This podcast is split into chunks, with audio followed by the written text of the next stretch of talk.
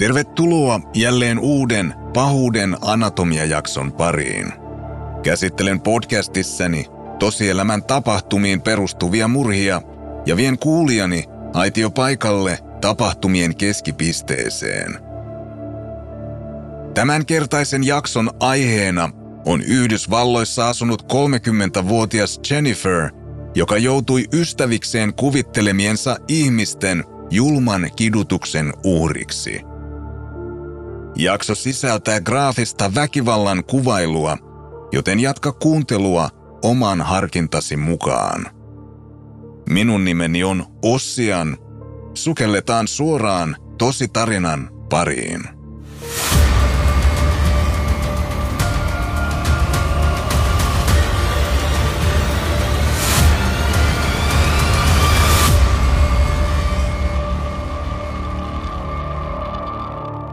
30-vuotias Jennifer Doherty asui Mount Pleasantin vaalipiirissä Pennsylvaniassa. Kognitiivisiin kykyihin alentavasti vaikuttavan kehitysvammansa takia jo aikuisikään varttuneen naisen henkinen toimintakyky vastasi noin 14-vuotiaan tasoa. Rauhallisesta kasvuympäristöstä ja rakastavasta perheestään huolimatta Jennifer oli joutunut kärsimään erilaisuudestaan koko lapsuutensa. Erityisesti nuorena koululaisena hän joutui usein ilkeän pilkan kohteeksi. Päivä toisensa jälkeen hän päätyi ikätoveriensa kiusaamaksi, jonka takia Jennifer palasi usein koulusta kyyneleet silmissään.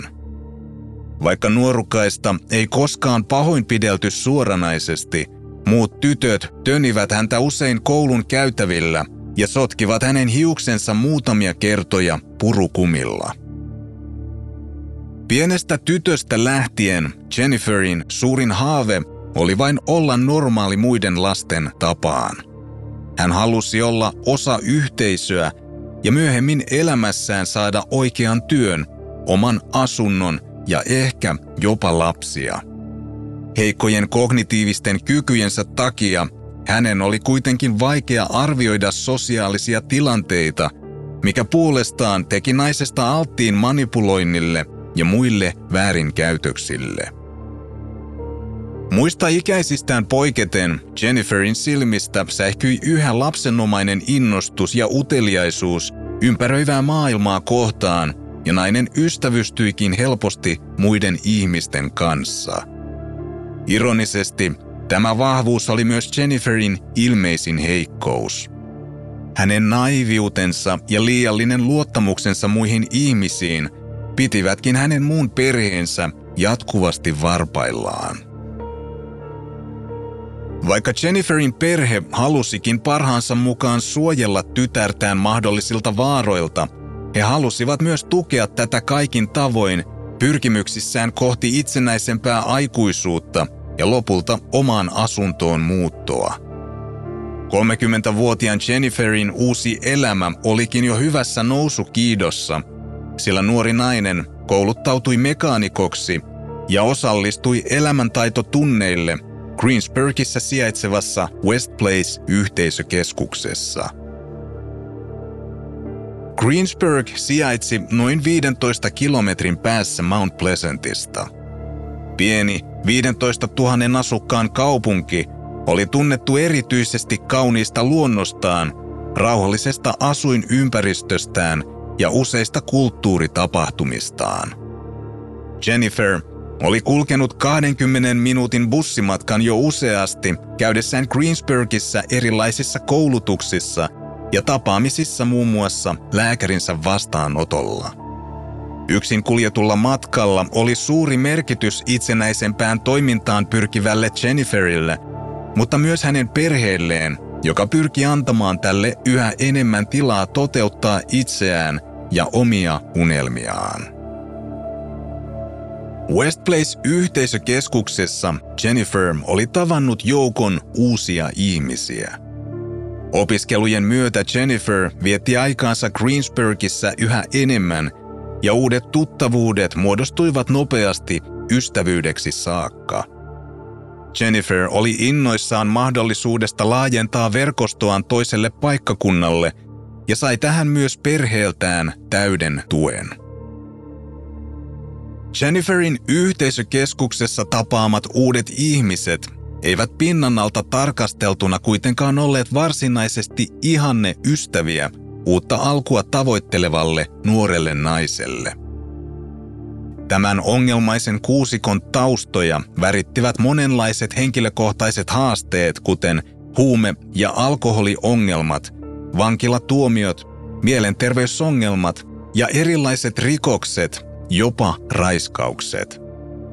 Joukon yhdistävä tekijä oli lähinnä alaspäin syöksyvä elämänlaatu, mutta monimuotoisista haasteistaan huolimatta he tulivat hyvin toimeen lämpimän ja hyväsydämisen Jenniferin kanssa. Yksi näistä uusista ystävistä oli vasta 17-vuotias Angela Marinucci, josta oli sittemmin tullut Jenniferille erittäin läheinen ja tärkeä ihminen.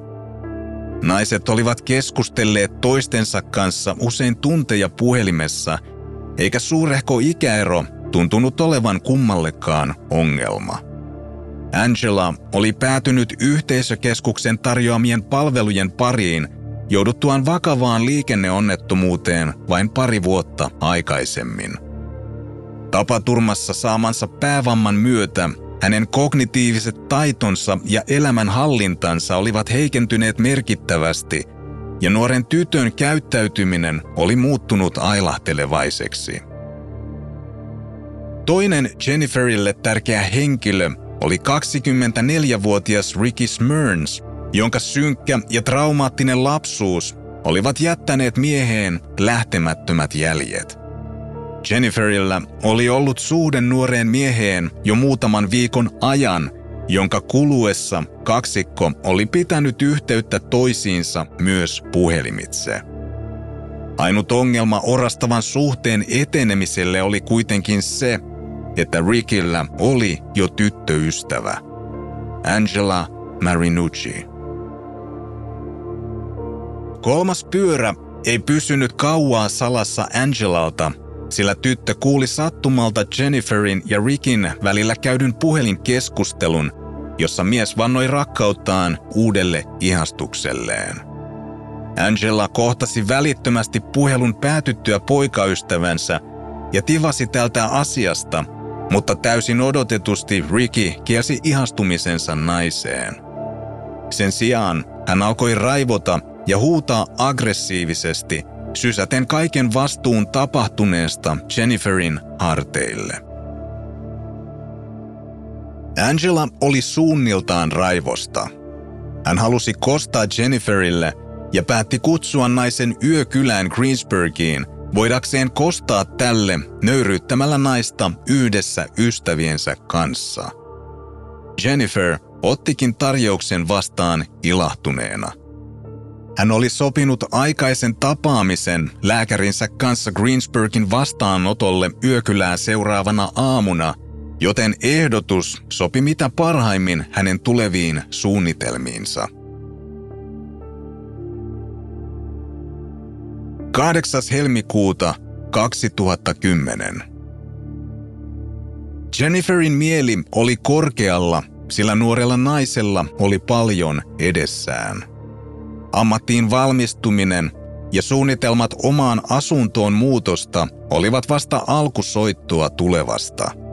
Nyt hän ottaisi jälleen uuden askeleen kohti itsenäistä aikuisuutta viettämällä yön ystävänsä luona toisessa kaupungissa. Jännittyneenä tulevasta hän kirjoitti vielä viestin äidilleen ennen lähtöään. Hei äiti, toivon, että sinulla on hyvä päivä töissä ja rakastan sinua kovasti. Puhutaan lisää myöhemmin. Rakkaudella, Jennifer. Hän merkitsi kirjeeseen vielä ystävänsä asunnon yhteystiedot mahdollisen hätätapauksen varalta ja jätti viestin keittiön pöydälle odottamaan äitinsä kotiin paluuta. Jenniferin isäpuoli Bobby Murphy kuljetti tyttärensä Mount Pleasantin linja-autoasemalle – jossa kaksikko hyvästeli vielä toisensa ennen kuin Jennifer jatkoi matkaansa bussilla kohti Greensburgia. Matkan aikana hän julkaisi vielä MySpace-sivullaan viimeiseksi jääneen viestinsä. Nyt on minun hetkeni aloittaa uusi alku ja saada uusia ystäviä ja olla pelkäämättä mitään. Greensburgiin saavuttuaan häntä olivat pysäkillä vastassa Rickin lisäksi myös Jenniferin tuntemat Melvin ja tämän tyttöystävä Amber. Ystävykset tervehtivät toisiaan ja jatkoivat jalan kohti Rickin asuntoa, joka sijaitsi vain vajaan kilometrin päässä kaksikerroksisessa rakennuksessa. Perille päästyään Jennifer tapasi loput ystävistään. Angela, Peggy ja Robert olivat jääneet asunnolle odottamaan, kun Ricky saattajineen oli lähtenyt Jenniferia vastaan linja-autopysäkille. Vaikka koko ryhmän tapaaminen tulikin varmasti yllätyksenä Jenniferille, hän ei osannut pitää asiaa mitenkään erityisen merkillisenä. Olihan kyseessä kuusi entuudestaan tuttua ihmistä, joita Jennifer piti hyvinä ystävinään ja joihin hän luotti. Tilanne sai kuitenkin dramaattisen käänteen miltei heti Jenniferin saavuttua asunnolle, kun kuusikko alkoi pilkkaamaan ja nimittelemään tätä. Jennifer oli luonnollisesti täysin ymmällään tilanteesta. Epäuskoinen hymy huulillaan, hän yritti hakea ystäviensä kasvoilta merkkejä mauttomasta pilasta, mutta kohtasi vain halveksuvia katseita. Tilanne eskaloitui nopeasti fyysisemmäksi, kun Angela ja Ricky alkoivat töniä ja läpsiä avokämmenellä Jenniferia kasvoihin. He penkoivat uhrinsa käsilaukun läpi kotaisin ja varastivat muun muassa tämän rahat ja puhelimen, jonka jälkeen he sotkivat käsilaukun vedellä ja hammastahnalla pilaten jäljellä olevan sisällön. Avuton Jennifer oli täysin lamaantunut. Hän oli peloissaan eikä kyennyt vieläkään ymmärtämään, mitä oli tekeillä.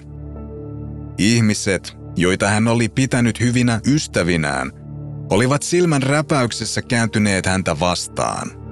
Mutta painajainen oli vasta alkanut, sillä tuntien kuluessa pilkka ja jatkuva alistaminen alkoivat kärjistymään yhä vain julmemmiksi. Pahoinpitelyjen välissä kuusikko piti keskenään toistuvia kokouksia, joiden aikana ryhmä keskusteli ja päätti seuraavista toimenpiteistä.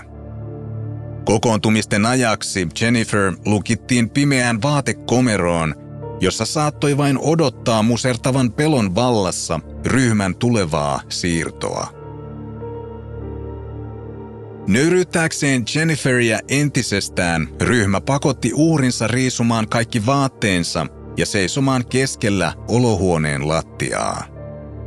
He hieroivat keittiöstä noudettuja erilaisia mausteita avuttoman uhrinsa silmiin ja nauroivat sitten tämän kärsimykselle – Jenniferin silmät olivat kuin tulessa, mutta hänen ympärillään parveilevaa kuusikkoa ei olisi naisen kokema tuska voinut vähempää kiinnostaa.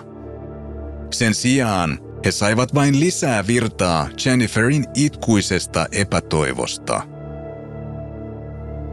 Hysteerinen Jennifer yritti luonnollisesti puolustaa itseään hyökkääjiään vastaan – ja onnistuikin potkaisemaan Amberia kivuliaasti keskivartaloon.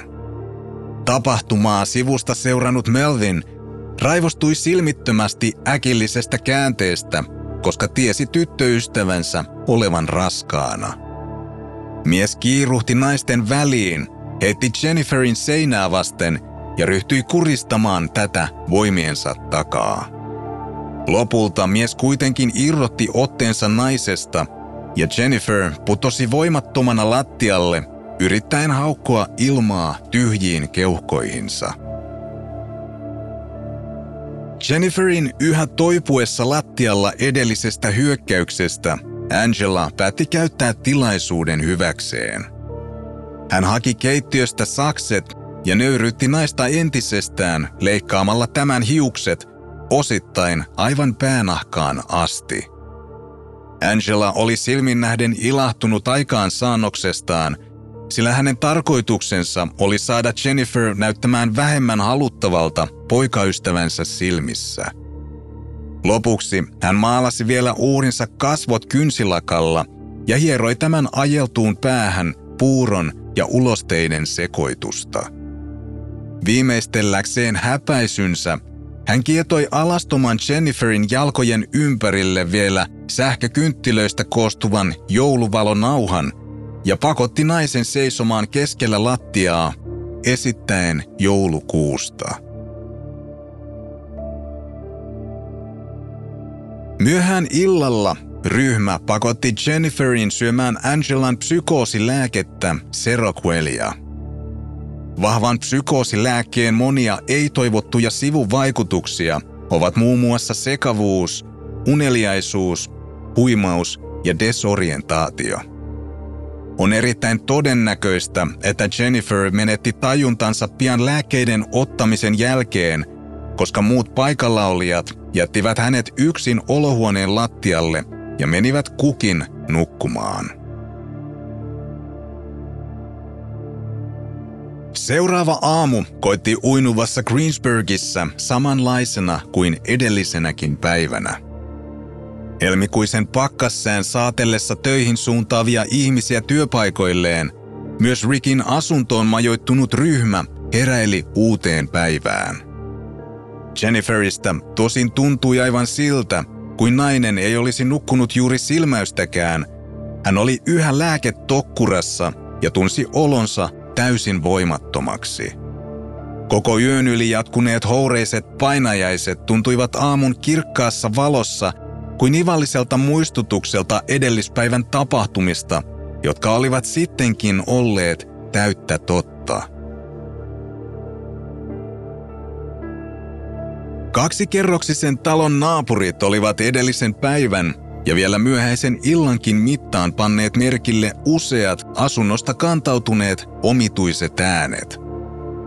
Jatkuva pauke ja huudot eivät olleet kuitenkaan aiheuttaneet kuulijoissa konkreettisia toimenpiteitä, sillä kukaan ei ollut kokenut tarpeelliseksi ilmoittaa asiasta poliisille. Apua ei siis ollut tulossa.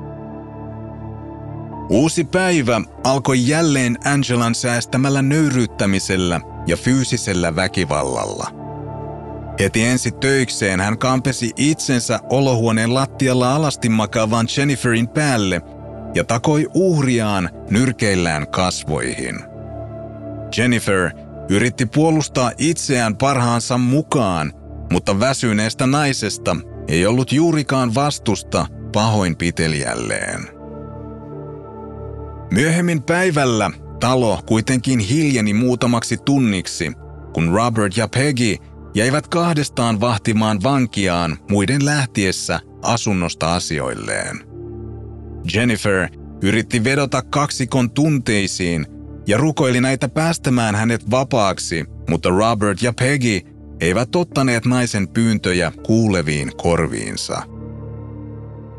Jenniferin ensimmäinen oikea mahdollisuus koitti vain hieman myöhemmin päivällä, kun Robert ja Peggy molemmat käänsivät hetkeksi selkänsä vangilleen. Jennifer syöksyi kohti ulkoovea ja miltei onnistuikin pakoyrityksessään, mutta Robert oli lopulta nopeampi ja ehti estämään tämän aikeet. Noin tuntia myöhemmin, kun loput ryhmästä palasivat takaisin asunnolle, Robert ja Peggy kertoivat Jenniferin pakoyrityksestä muille, ja kuusikko päätti jälleen yhteisen kokouksen jälkeen ankarasta rangaistuksesta. Angela ja Amber poistivat aikaisemmin käyttämistään jouluvaloista sähkökynttilät ja käyttivät sitten jäljelle jäänyttä johtoa sitoakseen Jenniferin kädet ja nilkat toisiinsa – Tämän jälkeen he aloittivat liikuntakyvyttömän uhrinsa silmittömän hakkaamisen, käyttäen apunaan virvoitusjuomapulloja, imurin letkua, metallista pyyhetelinettä sekä kainalosauvoja. Tämän jälkeen he hyppivät vuorotellen uhrinsa keskivartalon päällä ja pakottivat Jenniferin juomaan sekoituksen, joka sisälsi muun muassa virtsaa, ulosteita, valkuaisainetta, ruokaöljyä ja tupakan tuhkaa. Järjettömän väkivallan tuloksena Jennifer sai useita vakavia vammoja erityisesti päänsä ja rintansa alueille. Melvin ei tosin ollut vielä tyytyväinen tilanteeseen. Mies rahasi Jenniferin perässään makuhuoneen lattialle ja sulki oven. Hän tukki uhrinsa suun sukalla ja raiskasi naisen väkivaltaisesti, käyttäen hyväkseen ylävartalonsa painoa pitäkseen tämän aloillaan. Jennifer oli ollut vankina ja suorastaan epätodellisen julman väkivallan kohteena jo yli 30 tunnin ajan. Ryhmä alkoi hiljalleen ymmärtämään tilanteen todellisuuden ja mahdolliset seuraukset, jos tapahtumat tulisivat julki. Kuusikko kerääntyi jälleen yhteiseen kokoukseensa, jonka lopputulos oli yksimielinen. Jennifer oli tapettava ja todisteista oli hankkiuduttava eroon. Uupunut Jennifer oli peloissaan ja toisinaan jopa suoranaisen paniikin vallassa. Hän ei ponnisteluistaan huolimatta kyennyt vieläkään ymmärtämään, mitä oli tehnyt ansaitaakseen parhailta ystäviltään saamansa kohtelun. Ja vaikka hän olikin jo useasti pelännyt oman henkensä puolesta, Seuraavaa edes Jennifer ei osannut odottaa. Ricky lähestyi lattialla makaavaa naista. Hän tarttui tätä kädestä ja riuhtaisi tämän ylös. Raahattuaan naisen olohuoneessa olevan pöydän äärelle, hän kertoi, että Jennifer tulisi pian kuolemaan, mutta ennen sitä hänen tulisi kirjoittaa itsemurhaviesti. Kaikki kuusi olivat päätyneet kokouksessaan samaan lopputulokseen ja järkeilleet, että viestin avulla mahdolliset rikosepäilyt voitaisiin ohjata uhriin itseensä. Rickin sanelema viesti kuului seuraavasti. En ole ollut onnellinen vähän aikaan ja minusta tuntuu, että kaikkien olisi parempi olla ilman minua tässä maailmassa – Tapahtuipa mitä tahansa, tulen aina rakastamaan äitiäni ja isäpuoltani ja muuta perhettäni. Veljen tyttäreni ja veljenpoikani olisivat onnekkaita, jos heillä olisi parempi täti kuin minä. Olen saanut tarpeekseni tästä elämästä. Hyvästi, Jennifer. Ricky ja Melvin sitoivat uurinsa nilkat ja ranteet jälleen kiinni toisiinsa ja kantoivat tämän kylpyhuoneen suojiin. Ricky poistui hetkeksi noutaakseen keittiöstä apuvälineitä ja palasi pian takaisin kylpyhuoneeseen kädessään lihaveitsi, jonka mies ojensi mitään sanomatta kumppanilleen. Melvin tarttui veitseen ja epäröi hetken. Pian hän kuitenkin kumartui naisen viereen, kysyi, oliko tämä valmis kuolemaan ja kohotti veitsen. Hän iski naista kolmesti rintaan, jonka jälkeen hän ojensi veitsen vierellään odottaneelle Rickille. Mies jatkoi Melvinin aloittamaa barbaarista hyökkäystä iskemällä Jenniferia liki 20 kertaa ja viiltämällä tämän kaulan. Ricky nousi ylös lattialta ja miehet poistuivat yhdessä kylpyhuoneesta. Ovella Melvin kuitenkin pysähtyi äkisti ja huusi Rickille, että nainen oli sittenkin yhä elossa. Kaiken piinan ja kidutuksen jälkeen Jennifer taisteli yhä elämästään, yrittäen epätoivoisesti haukkoa henkeä. Ricky ryntäsi raivoissaan takaisin kylpyhuoneeseen veitsi kädessään ja viilsi Jenniferin ranteet auki. Tämän jälkeen miehet riisuivat uhrinsa sitomiseen käytetyn johdon ja kietoivat sen Jenniferin kaulan ympärille. Ricky ja Melvin vetivät johdon molemmista päistä voimiensa takaa, kuristaen Jenniferin lopulta kuoliaaksi. Jenniferin 36 tuntia kestänyt painajainen oli vihdoin ohi, mutta ryhmällä oli taas uusi haaste edessään. Viimeisen kokouksen tarkoituksena oli vielä päättää, miten ruumiista hankkiudutaan eroon. Ricky ja Melvin pukivat Jenniferin ruumiin ylle vaatteet ja piilottivat tämän housujen takataskuun aiemmin kirjoitetun itsemurhaviestin.